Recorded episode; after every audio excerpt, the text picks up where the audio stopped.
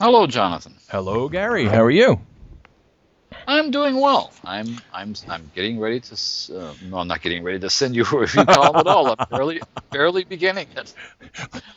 Let, let, let's cast a veil over that, shall we? G- given that isn't today the deadline, or was it yesterday? Hmm. Um, it's um, yeah. Well, um, if- actually, it was yes. It was it was yesterday in Australia, and it's today here. Somehow, somehow I've never been able to make that distinction stick. You know, uh, you know, and I guess we, you know, we could if we No. wanted to. Um, clarify for our listeners the difference between a deadline and a drop dead deadline and plainly there's still Yes. some time though i should never admit it otherwise we would have other issues and i should also say out of you know sort of in, in all honesty when i was a regular reviewer for the magazine i was the worst offender for being you know i knew exactly when the drop dead de- drop dead drop dead drop dead deadline was Mhm. and generally that's about when my reviews came in so whilst the deadline Well, this is. Yep. Mhm. Uh, no, I, I, I, and I've known for years what the drop dead deadline is. I mean, anybody who's been involved with a magazine as you and I have, or any magazine, Mhm. knows that. Uh, what I've tried to do is to sort of um, move my psychic clock back to where uh, I pretend the drop. I try to pretend the, the, the actual deadline is the drop dead deadline because my theory is you've got you've got basically four weeks to read a bunch of books. Uh, and you can do what most of us tend to do, uh, which is to read all of them in the last 48 hours. I, I don't. I could never read that fast. no, I can't read fast either. I, here's one of my confessions also as a reviewer. I don't read very fast. Yeah. Um, it was interesting in reading for the World Fantasy Awards. When you're not reviewing something, you can read much faster. I discovered that. Yeah. Um, but uh, when you're trying to think of something to say about it, then it, it, it slows you down quite a bit. Uh, but I have had in, in, in every an astonishing number of of, of, of, um, of cases. The last one being the uh, Hannu Rajaniemi. Ra, okay, tell me how it is. Rajaniemi Ryan Yemi. Um, yeah. came in literally three days. Yeah, right, exactly. And something comes in three or four days before deadline, and it's exciting and it's scintillating and it's what you've been waiting for all month. And your first thought is, why didn't they send me stuff like this earlier? You know, uh, I don't want to say I'm, I'm, I'm not saying anything to demean whatever other books show up in that column, but uh, but there, there there is this serendipity that happens when you get a really good book at the last minute and you think I want to fit this in, and then you read fast. You Yeah, read fast and yeah. carefully at the same time. Well, you well- have to have time to do that. I, I do think you get that sort of the excitement that any reader gets. You know, when that book that you, where you, you know, there's all the stuff you said you'd review. There's the stuff that you're re- reviewing or reading almost on an exploratory basis. You know, you're going, mm. yeah, I'll give it a go, and if it's interesting, then I can talk about it. And wouldn't that be great? But then there's the other stuff where you're going, oh my god, it's you know, it's pretty soon we should get the galleys for the new Jeff Ryman collection, for example, right? I'm going, Jeff Ryman, Yeah. Well, I want that, Jeff Ryman, absolutely. Um, Yeah, I mean that's one of the things that happens. The last one, uh, Zero History, was very much like that. Everybody I know who's involved in reviewing is I can't wait to get their hands on that. And What are you doing? everything goes on. happens. What are you doing? Hmm? What are you doing? So, something's happening. I'm, I'm getting a rumbled down the microphone. Oh, really? Uh, Yes. I don't know. Is it, it's Are you- still you- happening? A little. Are you breathing directly on the microphone? I, I don't believe so, but let me move the microphone a little bit further away. Does this help any? Try this. No, Am I still rumbling? Try, uh, yes.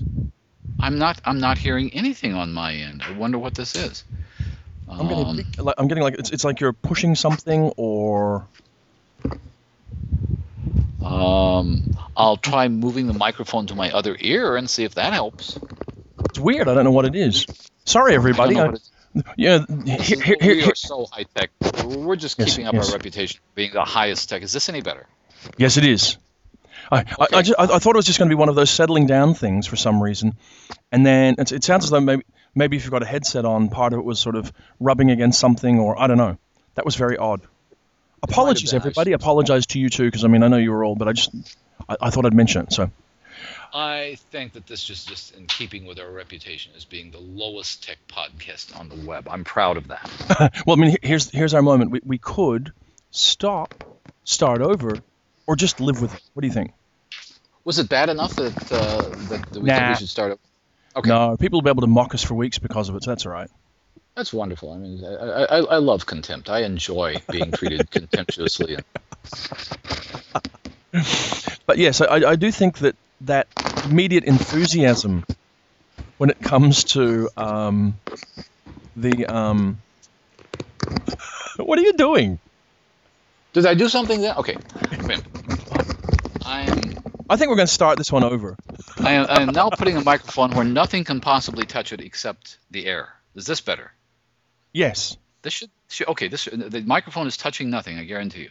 I can see the, the microphone is at the level of my left eye. Well, that's about where mine is actually. But all I could hear was this tapping and moving, and I'm going, and having just reassured everybody that all was well, I thought, hang on a minute, what happened? Okay. I think I think we may have solved the problem. If you can understand Okay. me now, fine. I will Yeah. keep the mic. I will, I will, I will not make any sudden motions. Okay, we'll try to live with it. And look, everybody knows what they're getting when they download this podcast. You know, wit, wisdom, and really, really bad technology. I get, I, get told off. I mean, I, I, I can tell you, I mean, I have ordered a spiffy new microphone, Gary. Oh, that's impressive. I have, yes. And I'm going to actually, I'm actually reading up bits of software because I, I, I now want to make it just a little bit better so that we can pause and all that. So, ah, okay. So we're going to forge on. Yes, let's forge on. We were Okay. talking about, or we, we, we okay, we prepared one thing for this podcast. We we, We are did. very proud of this, folks. We have prepared something. We have. Um, Well, can I? well, we've raised a question. we, yes, well, we go have. ahead. Let's see if I can just dig it up for everybody so that they're aware. Basically, we posted episode 15 in our awesome ongoing podcast series uh, just earlier this week after you know some various issues, and we received a comment from Susan Loyal, who is a you know, sort of long-time listener, first-time commenter uh, when it comes to the podcast, I think. hmm And she suggested that as fu- as amazingly sort of awesome as the whole um, uh, things you don't need to read segment is, it might be time to you know what is what, here's what she says.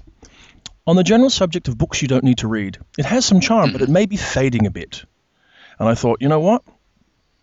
You might be right. We might have made the point, you know, and we can continue to make it as a background point every now and again that there isn't any great compulsion beyond things being worth reading. She actually suggests we might consider mentioning, and this is this is something we could do on an occasional basis, I suspect, if we wanted to, books you need to read that we'd temporarily forgotten. Which is interesting, but does contain the same compulsion. So maybe books you might like to read we'd temporarily forgotten. That's a thought, also. I mean, I, first of all, I, I, I tend to agree with her. I mean, if, if you know, I, I, I love the idea of beating something to death, and Mhm. then somebody pointing out to you that you've beaten it to death. We Yes. very well may have done that. Yep. Uh, there are lots of categories. One of my favorite openings to a novel Yep. is the opening of um, uh, Italo Calvino's "If on a Winter Night, uh, uh, If on a Winter's Night, a Traveler," uh, which describes the reader going into a bookstore looking for the new uh, Italo Calvino novel, "If on a Winter's Night, a Traveler," and going and going going past all these piles of books that you always see in the in, in the bookstore, Mhm. and and there are there are books that you uh, know you should read, books that you've always meant to read, and you think I should read those. There are the books that you've known about for so long that you think you may have read the, read them, but you're not sure. Yes. Uh, there are the books that you know you've read, but you don't remember at all, uh, Yeah. and so forth and so on. And I, I, I thought it it would be interesting to go through each of those categories of books. We've just simply gone through the category of books that you don't need to read. And every week when we do that, we have to have this caveat that we're not saying you shouldn't read the books. We're not saying they're bad books. We're simply so forth. So yeah, I think we probably have beaten that to death. Yeah. Okay. Uh, So, so we've made the point that nothing. You know, at no point is this pod, uh, is this podcast saying you have to read something. no, we are never going to do that. Um, know. And, and please, should either of us slip, as we will occasionally, being human, and use the word need, please su- substitute might. Mhm. You know. you might want to this because, um, again, it goes back to the business of recommending books, which we've talked Yeah. about off and on again Yeah. during the entire thing. That you, uh, unless you know somebody really, really well, you have no right to tell them they. Uh, No, you, not you at all. don't know what they're going to like.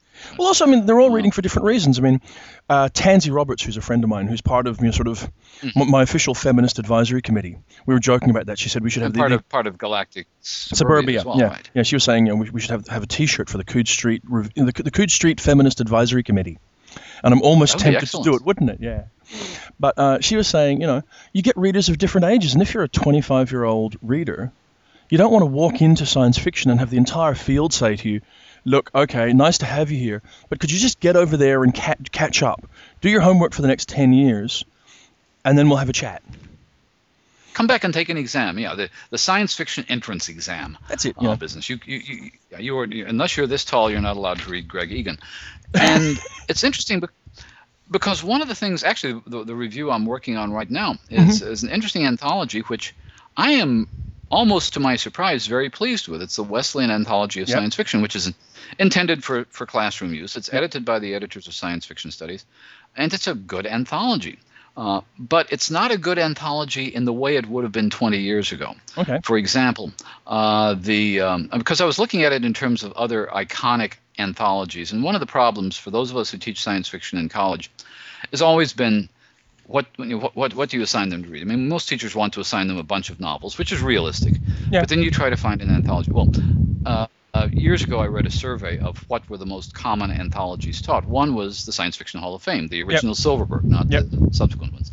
Um, and uh, the other most popular one probably was uh, James Gunn's The Road to Science Yep. Fiction, Volume 3, From Heinlein to Here. Yes. And they're both very, very good anthologies. The Science Fiction Hall of Fame is 40 years old now. Yep. Uh, the Gunn anthology is more than 30 years old now. Yep. And they both, uh, both of those anthologies were, of course, heavily, um, heavily emphasized the um, 1940s and 1950s. Um, that is, uh, that, that that's a kind of historical view of the field which most of the older generation of readers grew up with. Yeah. Uh, but now you have a generation of readers. I would say the vast majority of science fiction readers began reading after the 1980s, yes. um, and therefore, are those sort of classic works, the kinds of things you used to see in I don't know, uh, Adventures in Time and Space back, are they still as important to the shape of the field um, as uh, oh boy. as they once seemed. Because I mean, here's an interesting thought. I mean, I Hmm. realize that the um, the Science Fiction Hall of Fame um, and the I think if I'm not yeah the most recent stories in the Science Fiction Hall of Fame, edited by Robert Silverberg, are closer in time to the founding of Amazing Stories than they are to us today. Yep. Um, in other words, more history of science fiction has Yep. passed since Yes. that anthology than happened before it. Absolutely. Um, yep. So, so if someone's a young reader, I mean, by a young reader, at this point, I'm talking about anybody, practically anybody under 50. Yeah. Um, then you're you're wondering, are those sort of classic, iconic 40s astounding John Campbell stories really the center of the field anymore? No, they're not. They're, I mean, course they're not. what you've got is you get that odd sense that there's there's a difference between the center and the core, if you like. There, there there's, Mhm. there's there's I guess deep memory. There there's there are works which are part of the deep memory of the field, and that are there Mhm. for scholars and people who happen to like a particular kind of fiction because that happens too. I mean, if you happen to c- across a copy of you know, Analog tomorrow for the first time and you read it and you love it, honestly, go get John W. Campbell's own short stories from the 50s and you'll probably love them. You know, there's a Don Stuart anthology out from NESFA.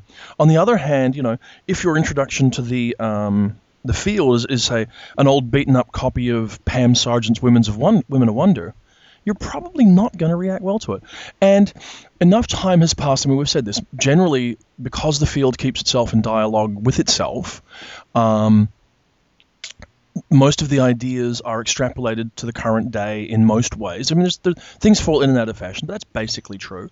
So you'll catch Uh-huh. most of the ideas. There are some there are some areas of the field as you read deeper into it where greater contextual knowledge is helpful, and certainly because the field is in dialogue with itself, there are illusions you may miss. But you know, there are illusions that you can miss reading Moby Dick. You don't have to go back and read all Absolutely. all of 19th century literature to decide that Moby Dick is far too long.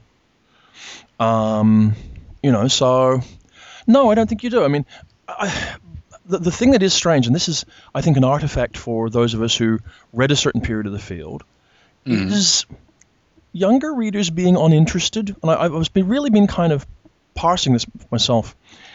Uh, is it kind of hurts your feelings a little, in a weird way, because you know Mhm. you know, you read when you when you were a, a bright-eyed, bushy-tailed young science fiction reader, you read Robert Heinlein, say, and you Right. you loved it, right? It was great. Uh, you loved well, I I I loved Citizen of the Galaxy. I loved all those early novels. I loved Starship Troopers. I loved The Moon is a Harsh Mistress. Blah blah blah blah. Right. Right. Um, and now I encounter the Coode Street Feminist Advisory Committee, and they stuff, say stuff to me like, "I read one Robert Heinlein book and I don't really need to read any more ever again," and and part of me kind of goes, "Ah," and it sort of it kind of hurts my feelings a little bit for no rational reason, and I think that's part of the field's reaction. You know, you kind mm-hmm. of, oh, and, and, and there's nothing rational behind it. Um, it's it's just that, and then you get into a dialogue that gets quite uh, argumentative. You can see it over on Tor.com in their discussion mm-hmm. right now about Heinlein, where people do get very prickly around him, and it tends to sort of collapse into you know, shouting matches rather than discussions because of the kind of things he dealt with, his kind of attitudes, and what, what's purported to be his attitudes, and the fact that for a whole bunch of people, he's so entwined with their initial reading of the field that maybe they don't have any real perspective on it at all, right?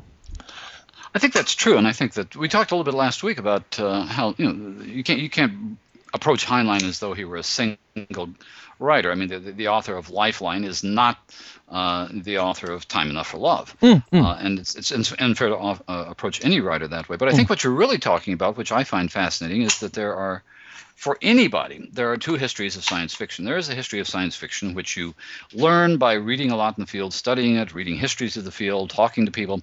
Mm. Um, and uh, and you, you, can write that any way you want, but you know that Verne and Wells are in there somewhere, and you know that Stapledon and Doc Smith are in there somewhere. That's not the history that people experience. That's the history you learn. The history that you experience is your personal history of the field. What yes. is the first science fiction book you read? What did it lead you to after that? Yes. Um, when, and, when someone uh, asks you what's your favorite favorite book in the field, what is it? Because you know, almost certainly you know. And what were those authors who, mm-hmm. who formed your awareness at, the, at a critical time? And then to what extent, when you show up when you're 45 years old or something, are you trying to argue your own personal experience into being the history of the field? I, that's exactly the question I'm uh, uh I'm asking, and uh, as a result, everybody has a revisionist history of the field. Mm. But uh, the chronology of the books that you read, uh, and the chronology of books as they appeared uh, have, have, almost no relationship. No, uh, you're right. Somebody can start with Women of Wonder, and they can um, uh, they might um, discover Leigh Brackett through that, but by and large, that book is not going to lead them into the pulps. No. Um, you start with. I, I, always wonder about a young because a, uh, a, a writer who appeals to to uh, really current young readers, obviously, it seems to me, is Cory Doctorow. Yeah. And if Cory Doctorow writes a story like I Rowboat, yep. um, is that is that going to lead people to Asimov, or is it necessary to go back and read Asimov to know what Cory is doing in that story? It's not necessary at all. I mean, it, it's well, okay, it's not necessary no, a- any any more than it's necessary to go and read A.J. Budrys because you're reading Al Reynolds. You know. Yeah, it it enriches the experience of reading, which is what we all do as we learn to read deeper and and, and mm-hmm. thicker and more. Um, but it if the story works, the story has to work on its own terms. Yes. Um, if uh, we've seen examples. I mean, Silverberg rewrites Joseph Conrad in The Secret Sharer. Do you yeah. have to know Conrad for the Silverberg story to work? Of course you don't. No. If you do, it's a richer story. If, uh, if Benford rewrites Faulkner's The Bear in Against Infinity, um, it can be a wonderful discovery when you realize that, but Against Infinity has to work on its own terms. And I think writers generally know that. Yeah, I, th- I think they do.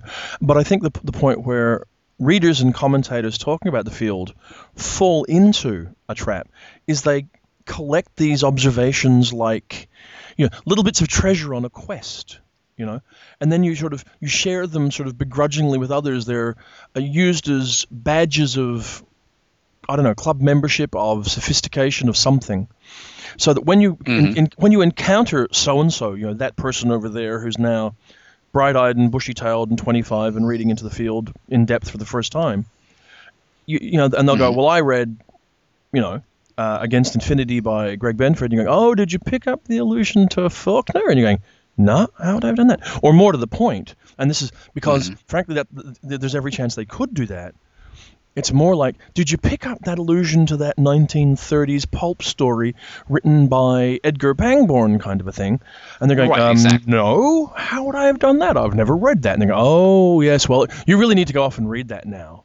Yeah, somebody's going to call in and tell you that Edgar Pangborn wasn't writing in the 30s, but we, we both know that. so, um, so in fact, what we're going to do right now is we're going to we have identified a whole class of conversation for our listeners to warn them, to free them, so that if you're ever in this conversation, run away. mm-hmm. Yeah, it's uh, don't don't allow yourself to be cornered. In fact, you need to learn the set of codes to be rescued from a conversation from a fanatical science fiction reader who is much older than you, who is going to tell you everything you need to know about the history of the field. Um, and and by the way, one of those is, which was taught to me by Neil Gaiman, Mm. um, is that you make eye contact with somebody you know across the room, and you sort of thoughtfully rub the back of your neck with your right hand as though you're really listening to the person. But what it really means is, what it really means is, get me the hell out of this Oh, conversation. yes, yes, yes. Well, actually, I, in fact, I even know the person he probably makes it to because he generally has the same minder at conventions every time. Uh huh. And um, I, I- I can tell you the person that. Uh, well, no, I, oh, no, I'm certainly not going to name the person who had me cornered, uh, which resulted in Neil teaching me that little lesson. he said you should have done this. I would have come and saved you. And you're going, ah, well, now I know, and if I ever see it, I shall. Of course, Mm-hmm. the other, uh, and of course, you realize that for the hundred odd dedicated listeners that we have, they realize that should they ever be in conversation with you and you start rubbing the back of your neck, Oh crap. Obviously we would now exempt you know our listeners from that and if you ever see either of us do that it's just simply because at that point we actually will have a stiff and sore neck that's Have, have, have a stiff neck. Yeah, I mean, our listeners are n- uh, none of our listeners would I want to escape from conversation with. In fact, I would love to have a conversation with someone. well you know may- maybe that's that's an idea just to sort of jag around maybe the next time you and i are at a convention together wherever it may be we might um, throw a little thing for podcast listeners and tell them they can come and we'll meet them at, in the bar or something one That would be an afternoon excellent idea. yeah so Absolutely. it's a thought to, to keep in mind. So we, we, we continue to absolve people, and it is interesting um, how we approach this and how we respond to it. And there are little things. I mean, I found out this week that the Past Through Tomorrow by Robert Heinlein is out of print. Really. It is, and I have to tell you, I was shocked. Now it says something about me, the reader, that I was shocked, right? But I was. It just seemed it seemed wrong that this core group of future history stories, which are frankly readily available, um, but nonetheless are out of print. You're not going to walk into Barnes and Noble or Dymocks or whatever the you know Waterstones in the United States in the UK and pick up a copy of this seminal book. Which and I you know, and then part of me sort of thought, well, do you need to grab your copy off the shelf and read it on the plane on the plane on the way to Worldcon just to refamiliarize yourself with it to make sure that you're right? Maybe it deser- maybe it belongs out of print, but I can't believe it. I think, I mean, there, there are a couple of very speculative things we could say, one of which involves the wishes of the Heinlein estate at this point, Mhm. because it was a compilation, and um, and the goal of the estate is to make sure that everything in its original form was in print. I am old enough to remember when The Past Through Tomorrow came out. Yeah. And my first reaction was, it's great to have all these things in one place, but I own them already. Yeah. I just I just haven't put them together in that particular format. Yeah. I mean, I got the book because I wanted that seminal reference, as you Mhm. say. Yeah. Um, but as uh, but i- i- as I say, it's a compilation of other Heinlein pieces that are available in other Heinlein books, and that very well may be that whoever is in charge of that doesn't feel it's necessary anymore. Well, or Um, it, maybe the sales weren't there. That's the most likely thing because I mean, you know, the rights, more likely, yeah, that's true. you know. But I mean, I- which which is which is distressing in its own way. Eh, well, yes. I I mean, again, that's one of those things where it's that personal feedback. I mean, that it's it's a book that's important to me for various reasons. It's a book, as I've said before here, that Charles and I used to talk about, and I've sort of been dancing around during the year whether or not I'm going to suck it up and spend a couple of hundred dollars and buy a first edition of it or not. Right. Yeah. Um, and you know, I might. I kind of feel like I'd like to have one. And, and, and I, I also appreciate that if I ever walk past a dealer's table, you know, at World Fantasy or at Worldcon, or, and they have a first edition sitting there, and it's not ridiculously expensive, yeah, it might go home with me.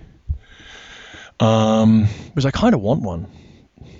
I don't know why. Well, I think, uh, well, I mean, because it, it goes back to the generational thing. It's because Mm. it goes it's, it goes back to how you learned about the field. Your friends, uh, your, your friends at Galactic Suburbia, Tansy, probably don't want the book at all. I'm, no, guessing. I'm, I'm, I'm sure you're no probably need. right, and I have no criticism of that.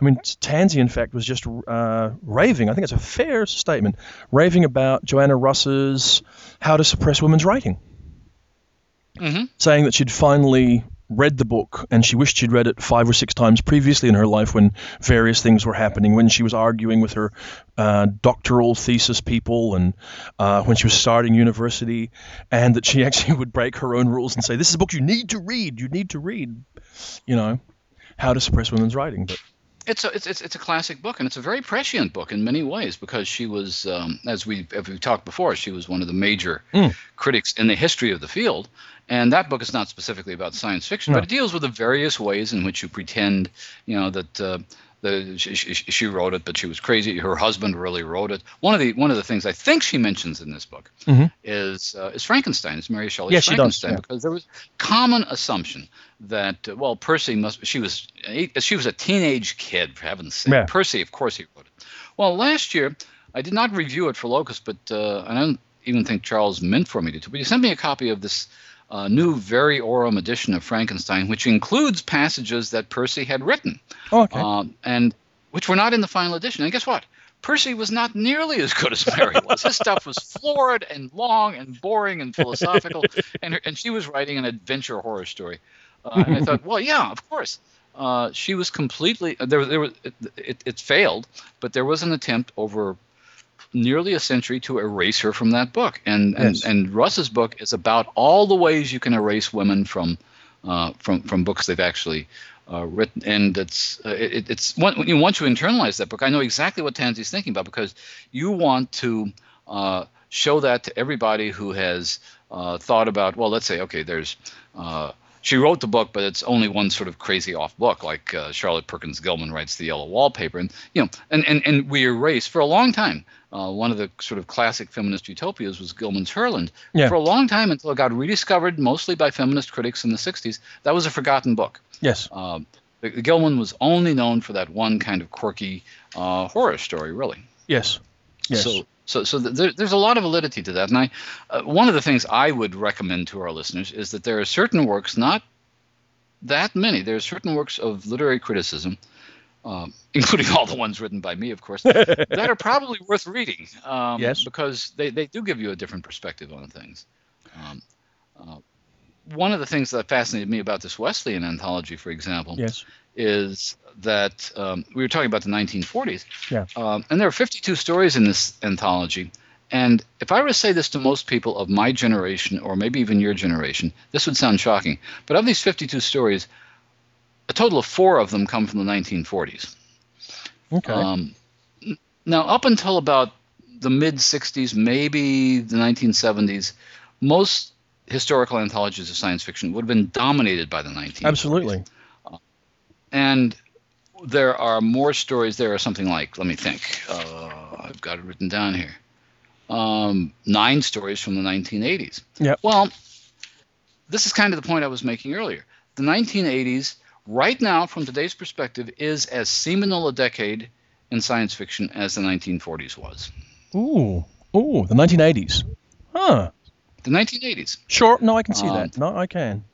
Uh, the, the 60s 60s may be the most prolific decade of all because of all kinds of reasons. You had the British New Wave, the American New Wave. You had Ellison, Ballard, and and and, and, and Aldiss and uh, Lafferty and, and, and Phil Dick and that. Of course, of yeah, yeah. But the 1980s, the 1980s were actually, you know, this is when you're starting to get Gibson, Sterling, uh, Egan, Gibson, Robinson, yeah, Shepard, Swanwick. Right, and Octavia Butler. You're getting yes. major, uh, some of the major works by by Kate Wilhelm in that. Yep.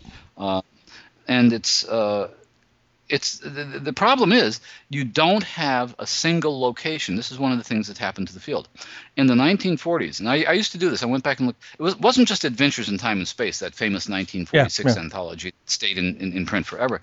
But all the Groff Conklin anthologies, up through the 1950s, they were just mining astounding yes. science fiction of the 40s. I mean, I yeah uh, somebody should do this count, and if, uh, if, if somebody's done it online, please let me know because I'm curious about it. I'm wondering how many of the entire run of stories um, in Astounding from let's say 1939 through 1950 haven't been anthologized. It seems to me that everything that uh, that seemed to show up, well, the, the 40s is very well represented in that period. Yeah. Um, but most of those stories are more and more of the same thing. Yeah. Um, you can and, and, and and I'm convinced, and I I'm, I'm not I'm not entirely convinced because I haven't thought it through yet, that yeah, you have to represent the key stories of the 40s that still seem to echo today, Yeah. not the ones that seemed important in 1950 or 1960. And in terms of echoing today, those stories of the of the 80s uh, probably are more much larger part of the experience of the majority of science fiction readers today than the stories of the 40s are. True. The, only difference is, and I think this is a key difference in, in, in the current evolution, uh, the recent evolution of the field, is that you, the field became a novel-based field, at, you know, in, from the from the you know, well, from the 50s on, but really from the 70s. From the 50s on, you're, yeah, that's a good You know, point. And so when you attempt to rep- represent that period, then you end up with an awful lot of novels to deal with for various reasons, and you can't anthologize them neatly. And to some degree, that's why I think you struggle to create a modern anthology that as accurately represents the field as the anthologies covering the four- 30s, 40s, and 50s are. That's true. That's true. And, and and I have to admit, as a footnote or as a parenthesis, that I absolutely hate anthologies that are full of novel excerpts. Me too. Because I- they almost never work. No, they don't. You can't get a sense of them. Now, fortunately, Gibson has written enough short fiction that uh, that exemplifies his, his his point of view, his style, his innovation, his attitude towards science fiction. Yes. You can choose something like Burning Chrome, for example, Yeah. uh, or the Gernsback Continuum, and, and you can kind of get the point. Can, can, can, I, Uh, can I interrupt and say there's, there's a place where you can see the difference? And do you know where it is? Mm, in the, in the great big fat anthologies that Dave Hartwell does. Hmm And this is not supposed to be in any way an attack or criticism on David because he was doing definitive academic um, anthologies for Tor, big fat ones. But he did a really terrific horror book, uh, The Dark Ascent, I think it was. The Dark Descent. Descent, sorry, The Dark Descent. Now, The Dark Descent worked because the horror field re- has always re- retained a steady production of short fiction, and uh, there are as many key works there as not. However, in, in the science fiction field, it falls apart. So if you look at his space opera Renaissance, it's a horribly flawed book because through the whole period of modern space opera, it's all novel based. He can't get. I mean, he's trying to shoehorn stuff in there that doesn't really Yeah. fit. And you see it again when he does the science fiction century, where he makes the Mhm. deeply, deeply, deeply flawed. Maybe I'll add another deeply, deeply flawed decision to omit Heinlein, Clarke, and Asimov from the book because they're already so widely anthologized. But also because in the second half of that book, when you get into the modern era, you know, you, you can't you can't sort of represent um, all of the, you know, the the vagaries of the field or, or, or the you know, fine points of the field in short fiction, and you see it as a, a problem that Norton and, and Atter, no, no, sorry, that yeah, uh, Le Guin and Attebery Atter- Le Guin, the, Nor- the, Nor- the Nor- Norton, Norton book, fiction. that they struggle with when they're doing their book. yeah. Mhm. You know, uh, and I haven't seen anybody overcome it yet. And I don't know that it can be overcome. I think it may, it's just a institutional problem. And I, I gave it some thought because I had considered suggesting to someone that there should be a, you know, a new science fiction Hall of Fame, a book that covered from 1967 till now, Mhm. since the first book covers up till 1967. Uh, But then when you begin to look at it, you suddenly realize, well, all these key figures maybe never wrote a major science fiction story. Do you simply Mhm. om- omit them? I mean, you know, does Iain Banks not appear because his short fiction is minor? Um, that's a, that's a problem. Uh, admittedly, it's a problem. It's not it's not always a problem. When you No. look at I'm looking at some of the names here. I'm looking at Gene Wolfe has written a lot of Oh, good yes. short fiction. Hundreds, Uh, Bruce yeah. Sterling short fiction. Uh, Jeff Ryman has short fiction. Charlie Stross even. I mean, you can take a piece of Accelerando, and because those were published as stories. Mm. Um, so there, there, there's there's a fair way of representing, uh, or let me say not representing, but approximating the nature of the field since then. Mhm. Um, it's a problem, by the way. Speaking of, since this is a teaching anthology, speaking of people who've tried to teach science fiction in the college classroom, um, uh, the the uh, the idea of putting out massive anthologies, um, uh, and this may be the best one out there, to tell you the truth, uh, is problematical because most teachers want to assign a bunch of novels, and you really can't assign. There was actually an anthology of science fiction stories that came out last year. Uh, there was 1,200 science fiction stories and a bunch of essays related to them. It was 1,200 and some pages long. Mhm. Um, you're not going to get a group of students today uh, to read that in one semester and to read a bunch of novels. I mean, can you really teach science fiction today without having them read? Neuro- you, you, let's No. say you could. Let's say you could skip the Time Machine. Uh, let's say you can skip Verne. Let's say you just are dealing with. But you know, is, is can you avoid Neuromancer? No, I don't Um, think you can. Um, you do make me th- sort of think, though. I mean, I don't know how big the, the academic market is and whether it's worth publishing books especially for them. But Mm, but, I don't think it. Well, but- we'll talk about that in a minute. but would it? Um, address academic concerns if, for example, you did readers? I mean, I, I know it's a big academic thing. You know, the, the John McPhee reader, the there's a Joe Lansdale reader somewhere or other, where basically, if you did a William Gibson reader, you'd do Neuromancer plus three or four short stories in the one book. Mm-hmm. Um, that'd be a very attractive option for a lot of teachers. Whether the market is large enough for it, I don't know. Because uh, the problem, and I have, I've had conversations with Tom Doherty and among others. I was, I was years ago. I was working on uh, uh, what was to be a major sci- teaching science fiction anthology, and I, I got fired from the project because I didn't do anything on it. And I should have been fired. Yeah. Um, I had all kinds of personal issues at the time, and uh, but I remember having conversations at times saying that people overestimate uh, the size of the academic market for science fiction. There are, if you look at the whole census in science fiction studies, the journal did this census a few years ago. There are theoretically hundreds of science fiction uh, courses being taught worldwide. Yeah. But when you realize, first of all, they tend to be advanced level courses with maybe 30 students in them. They tend to be taught not every semester, but maybe once every two years. Uh, the, the annual sales market for all the science fiction texts going into the academic market to, combined is maybe maybe 10,000 copies. Um, Yeah, and then you'd have to get all of and it that's not it worth really it. Yeah. enough. No. Yeah, you have to get all of it. Uh, the Norton and the, the, the Norton Book of Science Fiction, a parenthesis which is very academic, but I can be pedantic because I am an academic. The Norton Book of Science Fiction is not called a Norton Anthology of Science Fiction. Yeah. Because the Norton Anthology of English literature, the Norton Anthology of American literature, the Norton Anthology of world literature are meant to be fairly definitive representations of all of that literature. That's why they're, you know, 12, 1400 pages long each. A Norton book means it's an anthology. It doesn't mean Okay. it's, it's supposed to be definitive. And when, when, when Brian and, um, and Ursula uh, put together the Norton book, they made a, uh, an editorial decision, which you could never have done with a Norton anthology, that they were going to confine themselves to North American science fiction since 1960 Yeah. in the short form. Uh, Yeah. That's a serious constraint uh, if you're actually looking at the shape of the field. Sure. Hmm. That's interesting. That's very interesting. Um, I do wonder about how you, you, know, you address the academic market because, of course, it is such a small one, and and, Mhm. how, and how it you know rolls into these things like like historical anthologies. Do we need them? Um, here's the here's my answer answer to that, and I, I am I'm almost surprised at how impressed I am with the with, with the Norton book. Yeah. Uh, not the Norton book, the um, the Wesleyan, Wesleyan book. book, yeah, yeah. Uh, up until now, the two most popular teaching anthologies, as I mentioned, were Yes. James Gunn's Road to Science. Well, those were both popular anthologies and teaching anthologies. Yes. You know, if you wanted to get a sense, I mean, the Jim Gunn, the Jim Gunn four-volume series is still the closest thing we probably have to a definitive science fiction anthology. Mm-hmm. Unfortunately, only one of them is still in print. I'm not even sure that one is still in print. The volume is. three, the one which Yeah, is, it is. I've got it in my hands right now. volume three. Yeah. Okay, excellent. But but volume one, which is like like the prehistory of science fiction, is Mhm. is not. And and there were a couple of other volumes later on. Um, that I think one dealt with international science fiction, and one was just kind of uh, stuff since the first volume. Um, by and large, uh, that was a very comprehensive anthology. What you have to do now is, I think, make a decision that you're going to look at science fiction as it's read by its readers and not as we would like it to be. Because Yeah. the classic problem of historical anthologies of science fiction was we have to establish a pedigree for ourselves. You know, we're this despised pulp, second-rate uh, literature. We're being kept out of the fern-drenched restaurants in New York, where Yeah. the New York Review never looks at us, and so forth.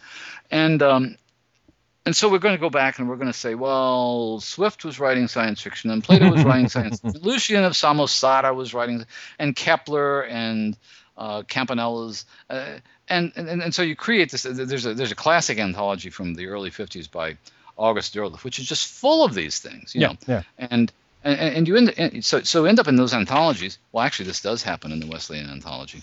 I'm not giving away too much of my review, where you read uh, E.M. Forster's *The Machine Stops*, which is one of the most anthologized science fiction stories by a mainstream writer ever.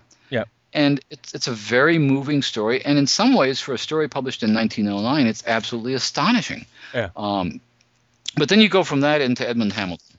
Um, and there's okay, there's a little there's a little bit of a shock of adjustment when you realize that the proto history of science fiction takes you up to Wells and Stapledon and maybe Forster, and then you're dealing with Doc Smith and Edmund Hamilton. Uh, how do you put those things together in your mind? Yeah, I know. You don't. They, just don't go together, do they? Mm, no, not at all. And by and large, here's my other argument. Yep. That there are two. Uh, I said there were two histories of science fiction. There are three histories of science fiction. yeah. the first is your personal history of science Of fiction, course, which yep. varies from person. And the second is is what I think of as or what Charles always talked about as the conversation. Yep. Um, and the conversation, for all practical purposes, probably began with Verne and Wells because those are writers to whom we can trace direct responses in later science fiction writers. Okay, They yeah. were both reprinted. They were both reprinted along with Edgar Allan Poe in the early issues of Amazing Stories, and writers entered into dialogue with those stories. They didn't into dia- They didn't enter into dialogue with uh, Lucian of Samosata, for heaven's sake. no. it was, no. was one of these ancestors that was exhumed long after the field had established itself. Um, so, so, so the second history of the field is the conversation, science fiction, which is self-aware as a genre, Yeah. where writers are actually picking up themes from other writers, answering other writers. If Wells writes a time travel tale, we have a whole l- uh, you know, succession of time travel tales. Yes. Everybody knows they're in the Wells tradition. Yeah. The third history is this essentially fake history, where you can go back to the 15th century, you can go back to Plato and say, well, these things kind of look like science fiction, Yeah. so we're going to just abduct them and, and, and count them. I don't believe for a minute that David H. Keller, MD, was thinking about uh, Lucian of Samosata when he was writing his pulp stories in the 30s. I'm sure you're you're completely right. I mean, yes, I'm completely sure because he said so that um, Asimov was thinking about the you know Gibbon's Decline and Fall when he wrote Mhm. Foundation. But I'd also say that was, let's be fair, an exception. That was an exception, and it wasn't it wasn't a proto science fiction work. No, no, Uh, no, I know. But I mean, it, it was all about you know pimply twenty-year-old boys on the streets of Brooklyn. Half the for the most of it, it seems like knocking out adventure stories for fun. Sure, absolutely, and and and once that rhythm got established in the in, in the in the 20s and 30s and 40s, they were they were talking to each other. The conversation is Yeah. absolutely real. I mean, you find people doing variations on robot stories and variations on invisibility and time travel and uh, and, and uh, generation starships and so forth. It became a game for people. Let's see if we can do a different version of this. Yeah. Um, but that's not the same thing as saying that these people were all uh, looking back to, to, to predecessors. And No. one of the things that was interesting, and Asimov, uh, I don't tend to think of Asimov as a particularly literary writer, but he was one of the first people who I think made it clear to the science fiction community that writers don't just look at their science fiction precedents. They read lots of things Yes. when he made it clear, when he made it clear, as he did repeatedly, that he was using Gibbon's Decline and Fall, one of the things he was saying to the science fiction readership was that, you know, it wouldn't hurt you to read some things that aren't science fiction every once in a while. Well, yes, and one of the funny things is, of course, that whilst I think we've said this before, uh, when you talk to um, science fiction writers, generally what you find is they all kind of read science fiction obsessively when they were kids, or at some point in their teens, wherever it might have been, and then they stopped, pretty much. And by and large, they read other things now. Partly because I guess, for reasons you know, keep maintaining their own sanity, they couldn't bear the prospect of having to read it all the time because it's what they're thinking about it all the time anyway. Mm-hmm. And also, and you see this perhaps with the Fred Pohls of this world as an example, um, what they're doing is they're stoking their conceptual fires by reading other things or giving themselves downtime or whatever it is. And it, it really necessar- isn't necessarily healthy or a good idea to you know, only ever read um, awesome piles of science fiction. Well, here's a good example. Um, there's a story, and I'm, I think I've got the right title, uh, by Jim Kelly called Burn. Uh, James Patrick Kelly, excuse me, yeah. Um, is a, and as, as I recall, I, I hope I'm getting this right. As I recall, that's largely a critique of Henry David Thoreau. Mm-hmm, Uh, it's, I mean, he, he knows. I mean, uh, Jim Kelly is in, in, immersed enough in the science fiction field that he knows how to play games with earlier science fiction. And if you look at his story, Think Like a Dinosaur, which in many ways is a critique of Tom Godwin's The Cold Equations, Mm. um, that's okay. That's that's Jim Kelly playing games in the science fiction field. Yes. If you look at Burn, which uh, I'm, if I'm not mistaken, it got an award too. Uh, it's it's Jim It's Kelly looking Nebula. outside the science fiction. Oh, It a yes. Nebula. Okay, excellent. He's looking outside the science fiction field and saying, look, uh, science fiction no longer has to respond only to itself. it can respond to anything. Yeah. You know, we can take anything as our source material, and we don't, uh, and and we can assume, or we can hope at least, that our readers will get that. Yeah. Um, I mean, and, and to some extent, if you look at the rhetoric within individual science fiction stories, Yep. there is a difference because in Burn, um, and I'm doing this entirely from memory, so uh, Jim Mhm. Kelly can correct me on it. In Burn, he mentions Thoreau. He, he Yeah, says, okay, yeah. this, this is about Thoreau.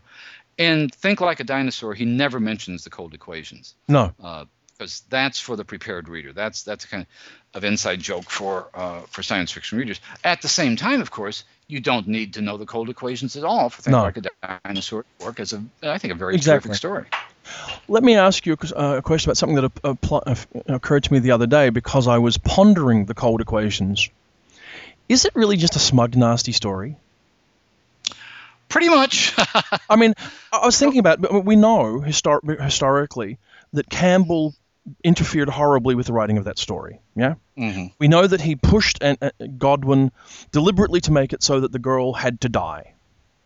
And we start with the fact that, first of all, you know, why would there have to be a girl who dies? Because it's it's a dumb girl, right? I mean, uh, you know, the dumb girl has to You die. let's, let, yeah, let's give her some credit. She's an innocent young thing. yeah, yeah, but but but there's that sort of yeah. You can just see it though. It's like teenage boys, right, playing a game, Well, sure. and it's the dumb girl they don't want to play with, even though of course she's not dumb at all. That's not the point. But she's a dumb girl in inverted commas, and she's come along and she's done something one, and she has to be brave and all that, and basically kill herself by walking out the door of the um, spaceship because there's no alternative.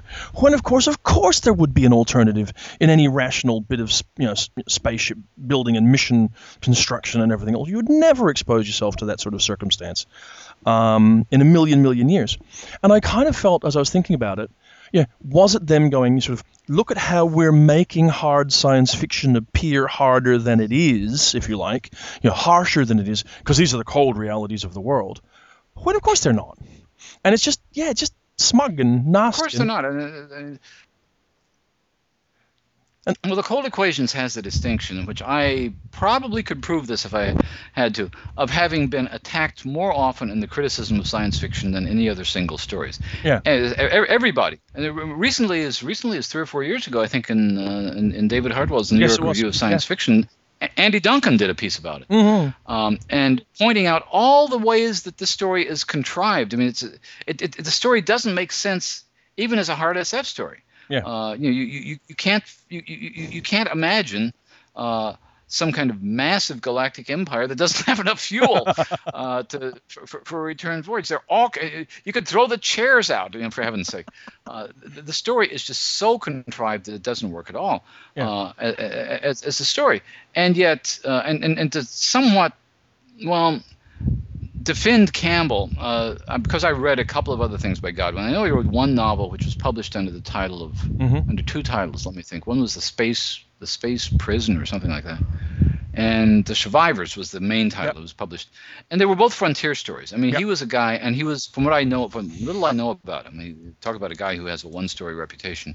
He was he was a westerner. He was kind of a frontier cowboy type guy who Yep. uh, wanted wanted the, the kind of tough frontier thing that you had. So in a sense, uh, the conception, the initial conception of uh, the cold equations wasn't that much different from the school marm on the wagon train sort of Mm, conception. yeah, yeah. Um, and and Campbell made him change the ending, but he, Campbell didn't make him change the basic conception of the story, which was a pretty uh, well pretty sexist set of assumptions to begin with. Yeah. And as a result, the story became uh, uh, it's had this wonderful reputation of for a few years. I mean, it shows up in those uh, James Gunn anthologies. For Mm. many years, it was the archetypal science fiction story. The universe will not yield to our wishes. Mm. And then now it's become the archetypal, really awful science fiction story that, that misuses the notion of hard science in the service of um, uh, of sexist and imperialist and, and, and sort of macho values. So does it now go into our, our, our special hall of fame for for things you actually don't need to read? I think. Well, I don't know. I would not. I I, I want to start a new category. Okay. Things, if when you read them, you will be utterly appalled if you haven't read them yet. Um, and I think this is one of those. Oh, okay. So so it's the drive-by hall of fame. Okay. The Drive-By Hall of Fame. There we go. Exactly. Um, Uh, uh, well, that's somewhere for for it. I mean, oh gosh. Well, you know, one of the things that's interesting, though, that fascinates me, is when you look at there's stories like that which date horribly, yes. And you know we can make all the defenses in the world that uh, the, the kind of you you, you make uh, the argument. I mean, Asimov's one female character essentially was Susan Calvin, Mhm. and the only way he could write a female character who was intelligent was to make her a spinster. Uh, he couldn't. Susan, Susan Calvin can't have a romantic life of No. any sort at all because she's a thinker, and if women think, they don't get married. I mean, that's kind of the world that Asimov seemed to live in, at least when he was writing those stories. Susan Pevensie's and world. they- yeah. Uh, Yeah, exactly, right, exactly. It's the uh, she's the uh, uh, the one who doesn't get to go to Narnia. Yeah. Um, and, and and that kind of thing is, I, I have mixed feelings about that. On the one hand, it's very difficult to reconstruct that world. Uh, there's a TV series Yeah. in the United States. I don't know if you're getting it in Australia yet, called Mad Men, Yeah, we do. which is set yeah. in the okay early early 1960s advertising agency. Yeah. And I've talked to my my my stepdaughter and her friends about it. They are, as far as they're concerned, it's a science fiction series. Yeah. It is set in a world so alien to them Yes. that they can't imagine the assumptions that people lived with, men and women lived with during Mhm. that period. And, and to that reason, I think it's a very valuable uh, lesson because it's the same lesson that people have to try to at least understand, if not sympathize with, Mhm. when you're looking at the way uh, Heinlein or Asimov or people like that were writing in, in the 40s and 50s. It's complicated by the fact that you had some very uh, astonishingly, by today's standards, liberated writers like Sturgeon writing at the same time. Yeah. Um, in other words, it wasn't impossible to write uh, stories about gender imbalance or cho- stories about queerness or stories about um, uh, fetishes and so forth. But um, but very very few people were doing it. Yeah. Very. Yeah. Okay. I mean, it's it's it's it, one of the things. The other, other the other thing that's interesting to me, and this is why I depend so much on talking to younger readers when I can, is what stories from that period don't seem to date as badly. Um, we Yeah. were looking in the uh, we were looking at the last volume of the collected stories of Theodore Sturgeon Mm-hmm. is out now, and he was writing stories in the early 50s that are just amazing. The World Well Lost, Beyond Yes. His Hands, and that's Yep. they read like modern short stories today. Yep. Uh, the the Wesleyan anthology has a story uh, which I'm very pleased to see uh, by Avram Davidson, The Golem, Yes. which is very very funny story, Mhm. uh, very very modern. Uh, th- there's a bunch of stories in another little category I was thinking about all the post-nuclear war stories, of which there were literally hundreds Yes. uh, between 1945 and 1965, probably. Sure. Yeah. Yeah. Um, uh, and and some of them by very good writers like Mhm. uh, The one that holds up, the one that really works, is Fritz Leiber's Coming Attraction, Because he could write like crazy. because he could write like crazy, and because he was smart enough to know that this kind of catastrophe doesn't need to be nuclear war. No. Uh, no. and, and because he also was going to talk about what would happen to things like sexual mores, like uh, social interactions. He was he was he was basically writing a, a classic kind of uh, post-catastrophe story in which the catastrophe could be anything, Yeah. and thinking it through in a way that other people didn't. Yeah. Um, Well, I mean, so, so it's possible. Yeah. It's possible to pick. I was just going to say it's possible to pick stories out of that era. I suspect going back to the 30s. Yeah. That still seem astonishingly modern, and others that seem like, wow, how could they have ever thought like that?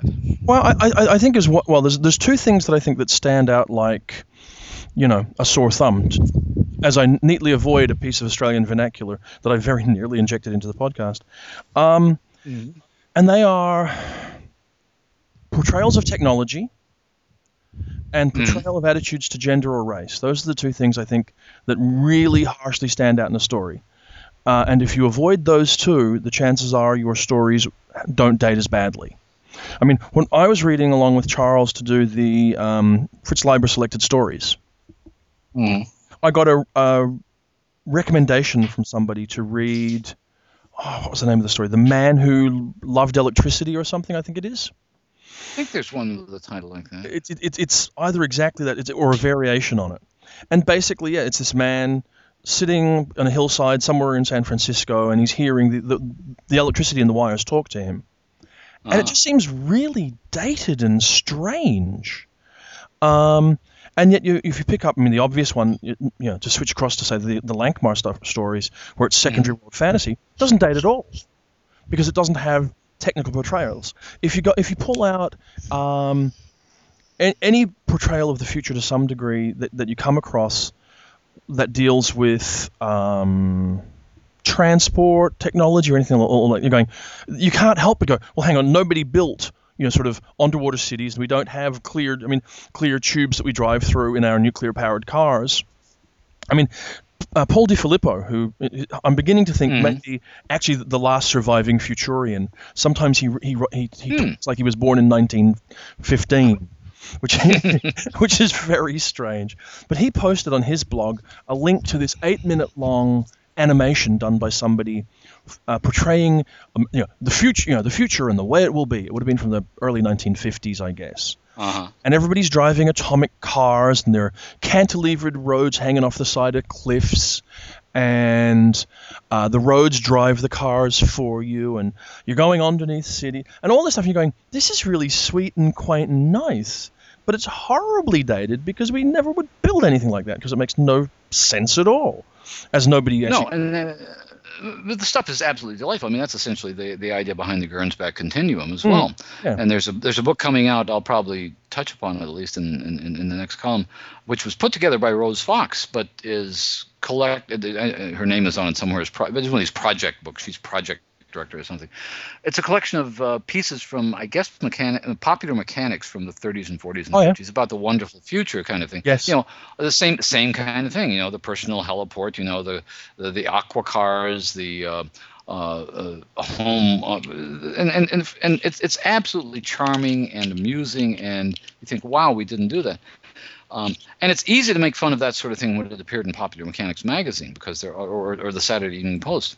The problem, with, and it's also the reason I think that science fiction dates so much more easily than than horror or Yeah, fantasy yeah, fiction. you mentioned true. the Lankhmar stories. Well, has um, conceptually, stylistically, I mean, because Leiber was an astonishingly sophisticated writer, even for his era. You know, I'm not sure that the sword and sorcery genre has quote unquote advanced much beyond what Leiber was doing. Um, yeah well, well speaking of someone who writes a yeah. story, when he writes a story like A Pail of Air, well, actually, A Pail of Air holds up pretty well. But the story you were mentioning, for example, it can Yeah. date very badly very quick. Yeah, there, there's several of, of uh, you know, fortunate, unfortunately, sort of, I, I would have rushed off and pulled my copy of selected stories off the shelf so I could appear far more um, uh, educated than I am. But but all that's all my libraries. I think. Oh no, there it is. Hang on, let's see. Let's hope I don't unplug my microphone as I leech down across the other side of my office, uh, because here we go. Pull this out. Yeah. See, when you pull, if, if you look back at the old science fiction stories that he did, um, some of them, I mean, The Man Who Made Friends with Electricity from 1962 reads like it could have been Mhm. in 1930, right? Yeah. Um, it's dated. It doesn't come across very well. A Pail of Air is a bit. I mean, anything where you've got you know an astronaut sort of or, or uh, tracking tracking across the moon or something, they tend not to da- date very well. Right. But Space Time from Springers is never going to date. No. Uh, Gonna Roll the Bones is never going to date. Um, America the Beautiful does date a bit, but it's still good. You know, so, Mhm. so the science fiction stuff is always more more likely to, to date, and to, to have us sitting there going, but what were they thinking? I mean, while you're talking, the thing that occurred to me was, can you imagine how disappointed the um, attendees of the first science fiction World Science Fiction Convention in New York, New York in 1939 would be with 19, uh, with 2010? Mm-hmm. They'd Yeah. be horror, horribly disappointed. I'm sure of it, because it just nothing turned out. Yeah, uh, there was a. Um, it's interesting to look at uh, the, the interesting contrast there is between, uh, believe it or not, historians and futurists. There, Mhm. there was, and I guess still is, this community of people who think of themselves as futurists. I used to read the, the, the magazine called The Futurist, the World Future Society Bulletin, which I believe Mhm. is still being published. Yep. Um, and, and and those magazines are like the popular mechanics magazines. Wow, we're going to have heliports. We're going to have you know solar powered cars. We're going to have uh, all, all, all- kinds of wonderful things. Um, and then the historians, there's a classic book I remember by Jane Jacobs called um, hmm, it may have been called the rise and fall of the American city or something like that. But Mhm. as I recall, either in the last chapter in that book or as a follow-up essay, she pictured what the city of the future would be like, and this was dating from about 19 late 1950s, early 1960s. And basically, what she said in that book was it's going to be bigger and dirtier. Yeah. Uh, we're not going to have any. We're not going to have any moving sidewalks. We're not going to have any roads must roll. We're not going to have helicars. It's just going to be more and bigger and more crowded of the same. And she turned out to be the one who was right. Yeah. Um, and basically, the futurists, the idea that we were going to have this absolutely pristine Frank R. Paul environment with, you know, elevated roadways and atomic-powered cars and that sort of thing, um, none of that happened. One of the things I think, which is very uh, sanguine about science fiction, is it's beginning to think more like Jane Jacobs and Yeah. less like popular mechanics. If you look at Paolo Bacigalupi's futures, Yes. they are they're not dystopias and they're not post they're not really post catastrophe worlds in the sense that there's a single catastrophe they are extrapolations of a really grim future Yeah. that essentially is nothing more than the continuation of what we have now Yes. Well, it's, it's like uh, I read an article t- uh, this this past week about a group of researchers in South Africa who have developed a nanotech tea bag that really that you put into a water bottle, you know, and you can scoop foul water out of um, you know, a stream or whatever else. It's all polluted, and drink straight out of the bottle, and it will completely filter all of the impurities, whatever they are, out of the water and make it completely safe to drink. They co- these these tea bags cost about half a cent each to produce. They, Mhm. they kill all the bacteria they encounter and then are disposed disposed of, and the bottle gets reused. Uh, Hmm. It seems to me that the future that we're seeing is a nanotech tea bag future rather than an iPad future. And if you send an iP- a functioning iPad back to 1939, they'd go, "We're looking for th- this. Is our future. We're going to get this." If you, if you showed them a nanotech tea bag, they'd be a, they'd be uh, you know, amazed at it, but I think really disappointed. they would although there are a lot of science fiction stories in which you know, Oh yeah. yeah, Captain Captain Stevenson drop one of the uh, purification tablets into this for this alien water and we'll be fine. Yes. Um, that's that, that's I I guess that's the thing that amazes me is the future comes in the form of trivia, not in the form of revolutions. And the Hmm. revolutions that occur are the ones that so we talked. I think we may have mentioned this before. You know, the most important revolution in our lifetimes is, is probably the internet. yes. And before uh, the, the, the classic example is, is, is Murray Leinster, of all people, the Yeah. uh, logic named Joe. But except for that, I mean, Asimov, Heinlein, Clarke, all those people didn't see that. No. No, I know it was, and uh, was it predictable? I mean, uh, the seeds of it were around in, in the '60s and everything else. But I mean, I, I even look sort of very much not only within my own lifetime, but in my own recent lifetime.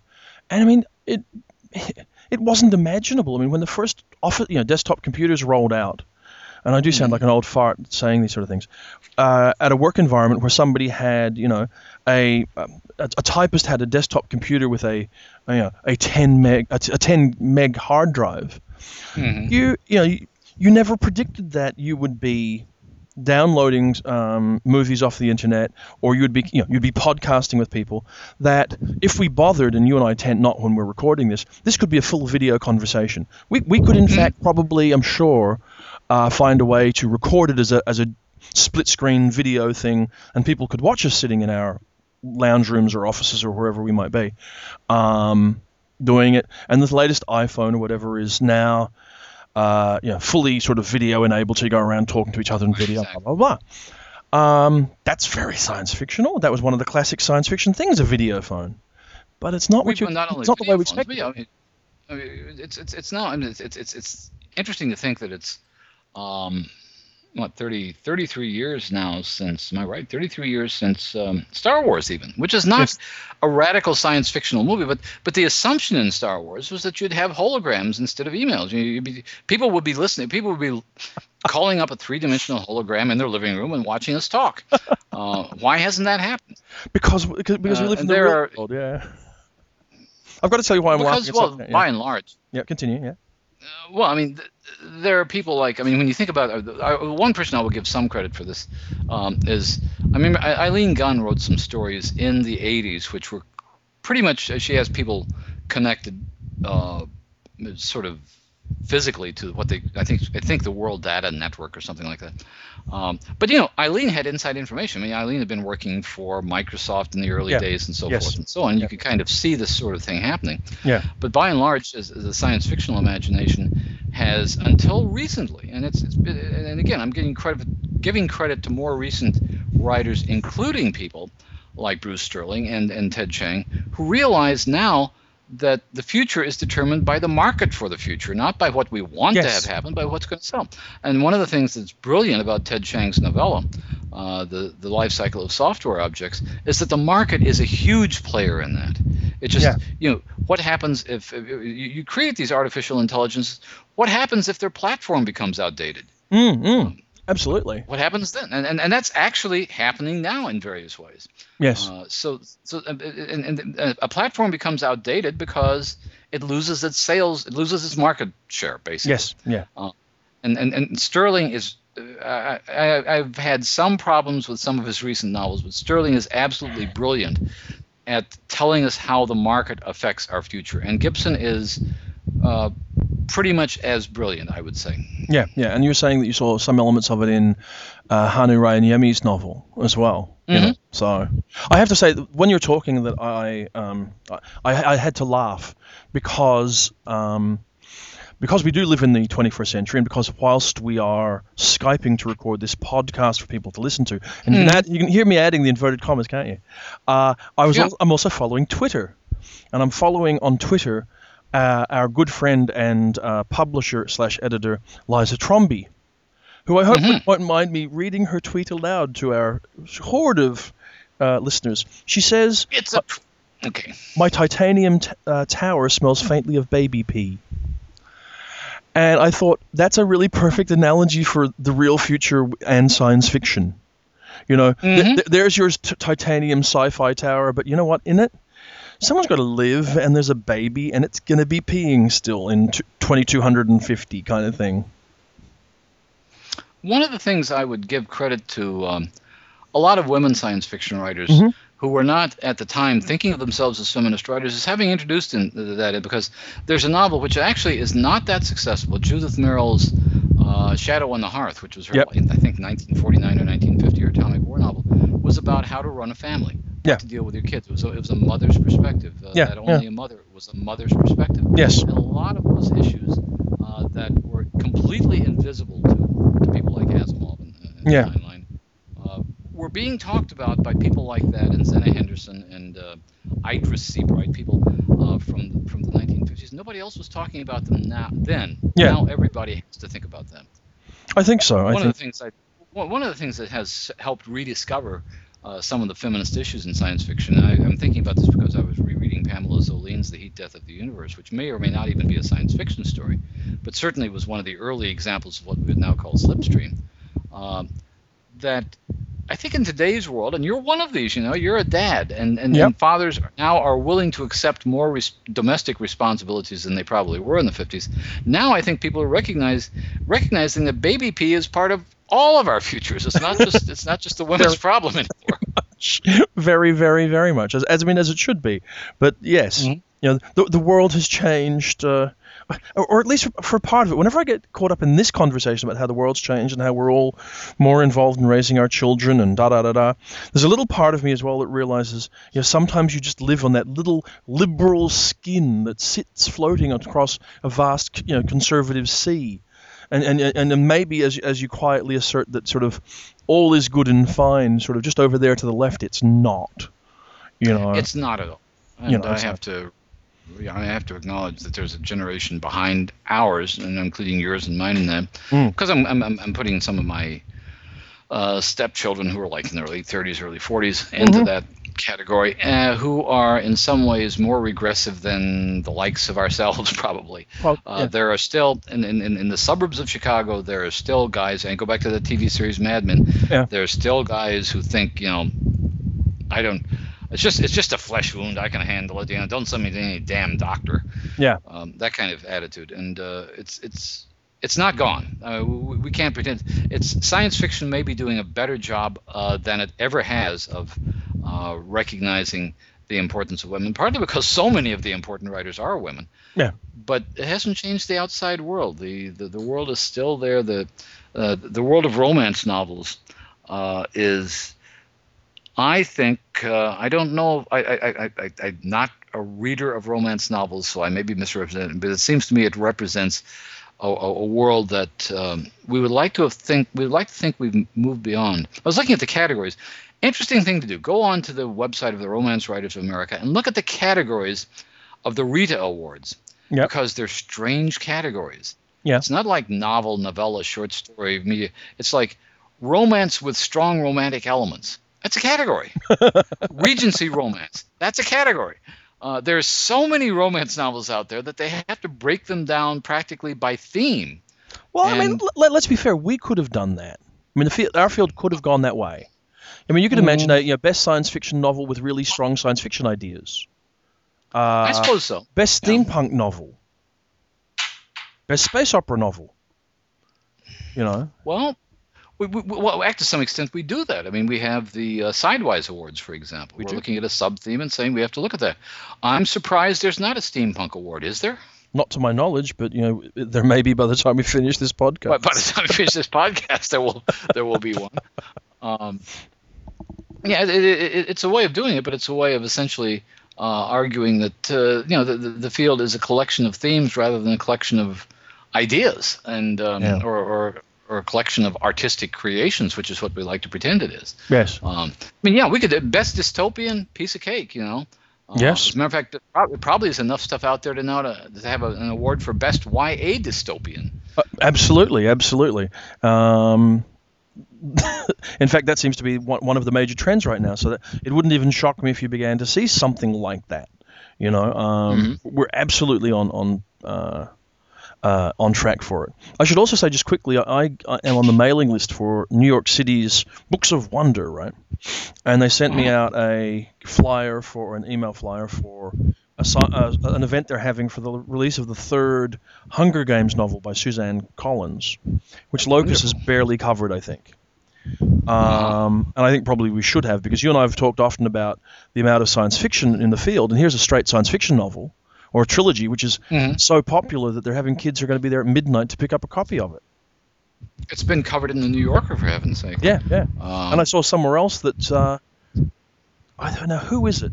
Uh, one of the major YA publishing houses has just picked up basically a space opera trilogy, Girls Adventures in Space, um, mhm. to come out early next year. That they think is going to be the next big thing that will save science fiction in their own. I mean, the actual uh, I think it's Dave David Levi- Levithan uh, who says something to the effect to the effect I think it is, but don't quote me, but uh, that this is going to sort of help transform the science fiction image for the younger readers and all that. And I had a friend trying to um, get persuade me that it'd be a good idea to do an anthology of stories down this line, and they may even be right. Uh-huh.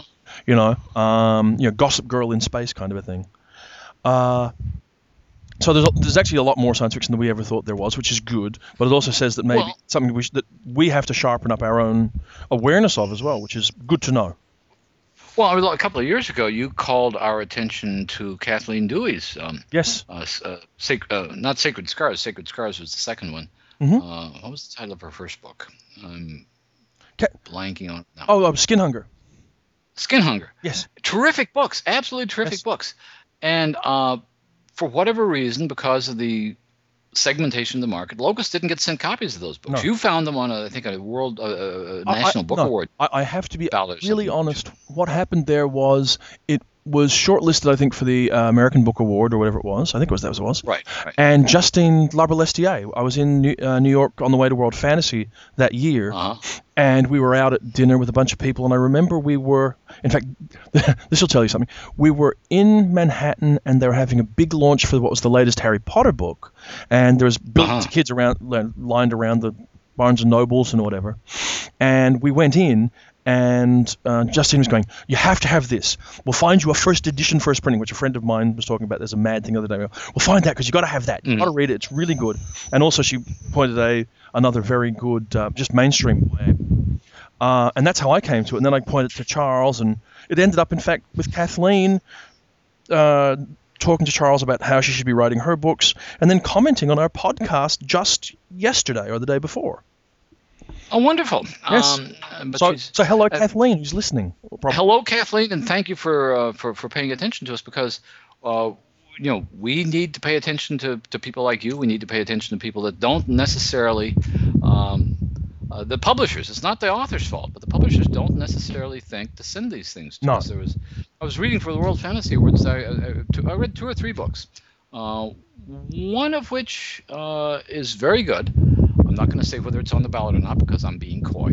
Uh, that were not sent to us as World Fantasy judges. We found them. One of the judges found uh, two of these books, and and they're both very good. And I and we never covered them in Locus Yep. uh, because we never saw them in Locus. So Yeah. to some extent, the, the, what we're depending on, and we're pleading to everybody who listens to this, if you're a part of the network, if you know something that's sort of out of the mainstream, Mhm. Uh, a small press which doesn't think it's doing science fiction, a mainstream press that doesn't want to admit it's doing science fiction, uh, let us know about it because there's a lot of stuff like that that um, I think uh, is of really serious interest to um, to the kind of people who read Locus. And I'm saying a Mhm. compliment to those people because I think the kind of people who read Locus are gonna the, the, they're gonna read YA. Uh, the Yes, one thing are. I've said this, uh, I've, I've talked to Nettie about this, as a matter of fact.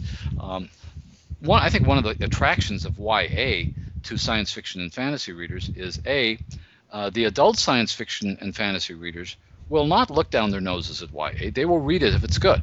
Yeah. Uh, and B, YA readers will not look down their noses at science fiction and fantasy if it's good. Yeah. Um, and, and, and, and as a result, that's a huge chunk of the market. Which, uh, which by the way, to, to to give credit to Sharyn November at Viking, she has made a very concerted effort to bring those markets together Yes. to get anthologies that will be read both by YA readers and by science fiction and fantasy Yes, readers. And I think to, to a large extent she succeeded. Yes, and I mean, and I personally owe her thanks. I mean, that's where my Starry Rift was published, and she was a great supporter of it, and where my Mhm. Life on Mars will be published, and she's a great supporter of it. So, yes, very much.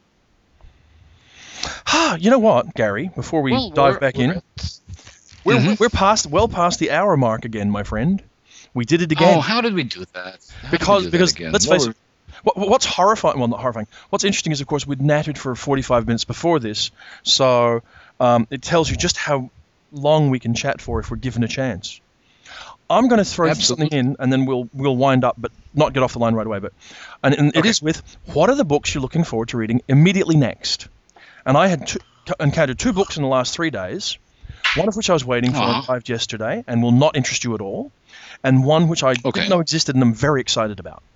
Uh, and this is as a shout out to Tansy Rayner Roberts, who will be listening. I have Mhm. a galley of Lois McMaster Bujold's Cryoburn, the latest Miles Mhm. Book, and I really love them. I Uh-huh. do. I mean, the most recent one wasn't very good, I think, but by and large, I love them. Uh-huh. So this is what I'm going to be reading this weekend in all my spare time because I can't wait. I'm really excited, and I don't expect you to care. Get Charles Mhm. it even a little bit, but it's the kind of book I read for fun every now and again, and there's something about them that energizes me for reading all the other stuff. And the other book that I didn't know existed, and this is awfully exciting. I walked into Planet Books here in Perth, and there, sitting on the table, was a stack of The Bird King and Other Sketches by Shaun Tan. Really? Oh, I've heard about that. That Have I would you? love to see. I'm, I'm with you on that. This is like a don't hundred know where I've heard. 140 page book of just sketches and stuff.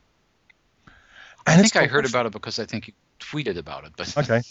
Uh, yes, I did actually. I did tweet about it when I came across it, and it's delightful. What's really funny is that some of the older sketches, uh, like there's a couple of sketches here from the Mhm. Rabbits, and there's whatever else, and I know how Shaun treats his sketches, or how he used to. I don't, I've, I've not actually been to his home in Melbourne, but I used to go around to his Mhm. house here when he was in Perth and when he was the art reviews editor for Eidolon and stuff, and afterwards. And I've seen the sketches lying on the floor as his roller chair kind of goes over them, and seen them with the coffee stains on them because eh, they're just sketches. He was doodling or something, and he doesn't really particularly care.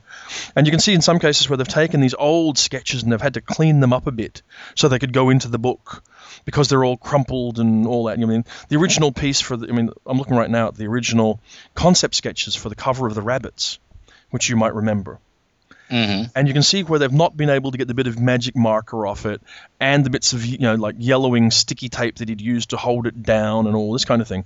But it's still the original sketch kind of thing. So it's really interesting. Lovely book. And one of three Shaun Tan projects we can look forward to before Christmas. So if you're looking to save up for Christmas, that's coming. He, Before this- Christmas, no less. That's Th- There's this, there's the Bird King and other sketches, which comes out at least here from Windy Hollow Books, and you can get from windyhollowbooks.com.au. And I rec- recommend you might, because I don't know if it's sold in the United States at all. I mean, I, I'm Oh. guessing it will.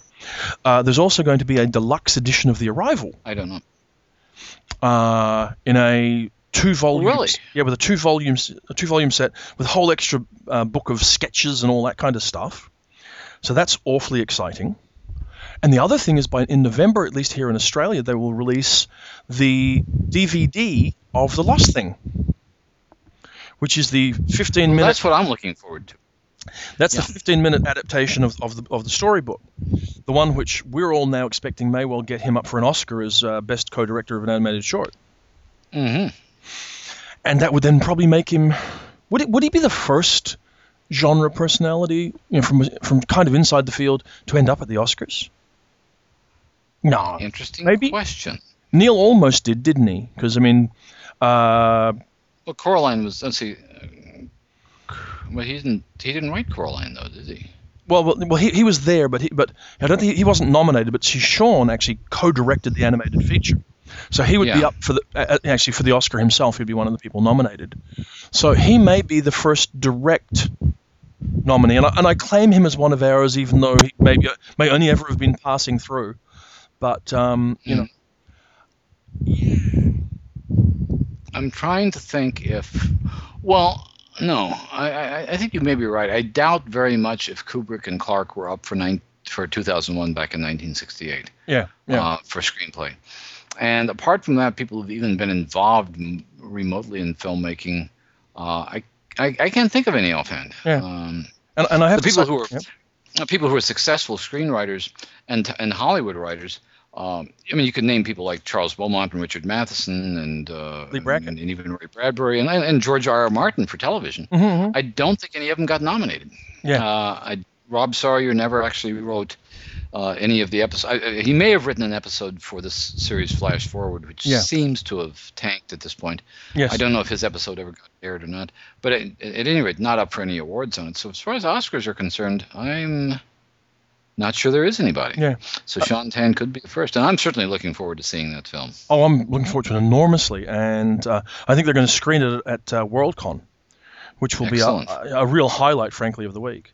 Um, so that that's that's a major thing, and honestly, I would actually watch the Oscars you know, broadcast if he's going to be on it.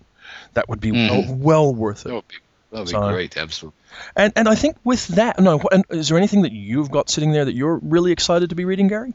What's actually sitting here, the next thing after I finish the Wesleyan anthology, which I'm pleased with, is uh, is this massive brick of uh, nonfiction by Michael Moorcock. Ah, okay, yes. and it's uh, and and, and the, there there are two things. One thing which I'm two well two things that are stunning about it. One is you realize this massive 700 page volume is maybe a third or a quarter of what they could have included in it. yeah. Uh, this is all nonfiction. This is Yes. none, of, none of his story.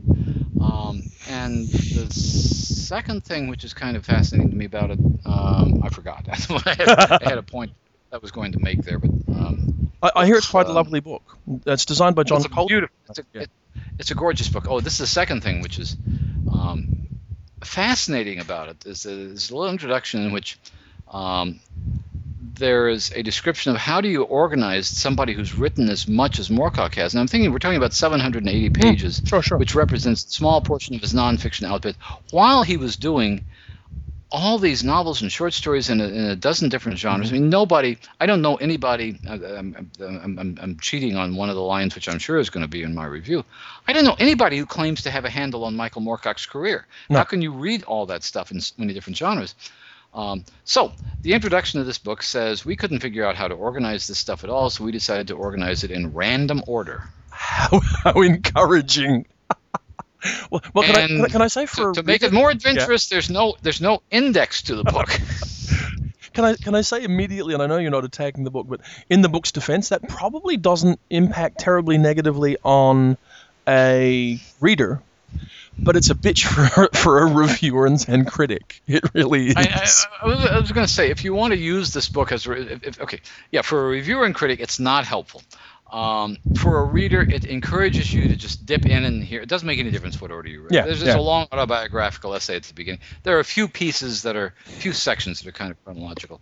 For somebody who is, is likely to make use of this book in the long run, a Moorcock scholar, it's going to be a nightmare. You're just going to have to make your own index for it because Yeah, yeah. uh, the stuff is in there at random. Um, but again, he's one of those people who, um, who is a fascinating enough mind that you, you, you know, you, you, you'll read everything that he writes. You read anything that he writes. Not that it's all going to be brilliant or insightful. It's all going to be interesting, though. fact, Uh, well, it's, it's, it's fascinating. It's here's a weird thing about reading somebody who's um, a, a, a genius like Moorcock. And let's face it, he's a genius.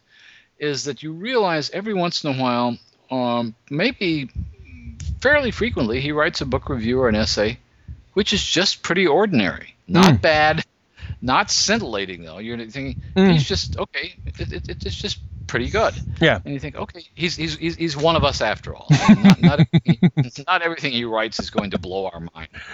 Ah, okay. Well, ha- don't hang up, but I'm, uh, I'm just going to say I think we might uh, end there and say hopefully that if I, if, if I can get everything done, we'll get this up fairly quickly and we'll you know, be pushing on to episode 17 next weekend. Good talking to you as always. Good to talk to you as Okay. well. Take care. Bye. You too. Bye. I've turned, I think, have I turned off the recorder now? Turned off the recorder. I'm trying to. I'm, I'm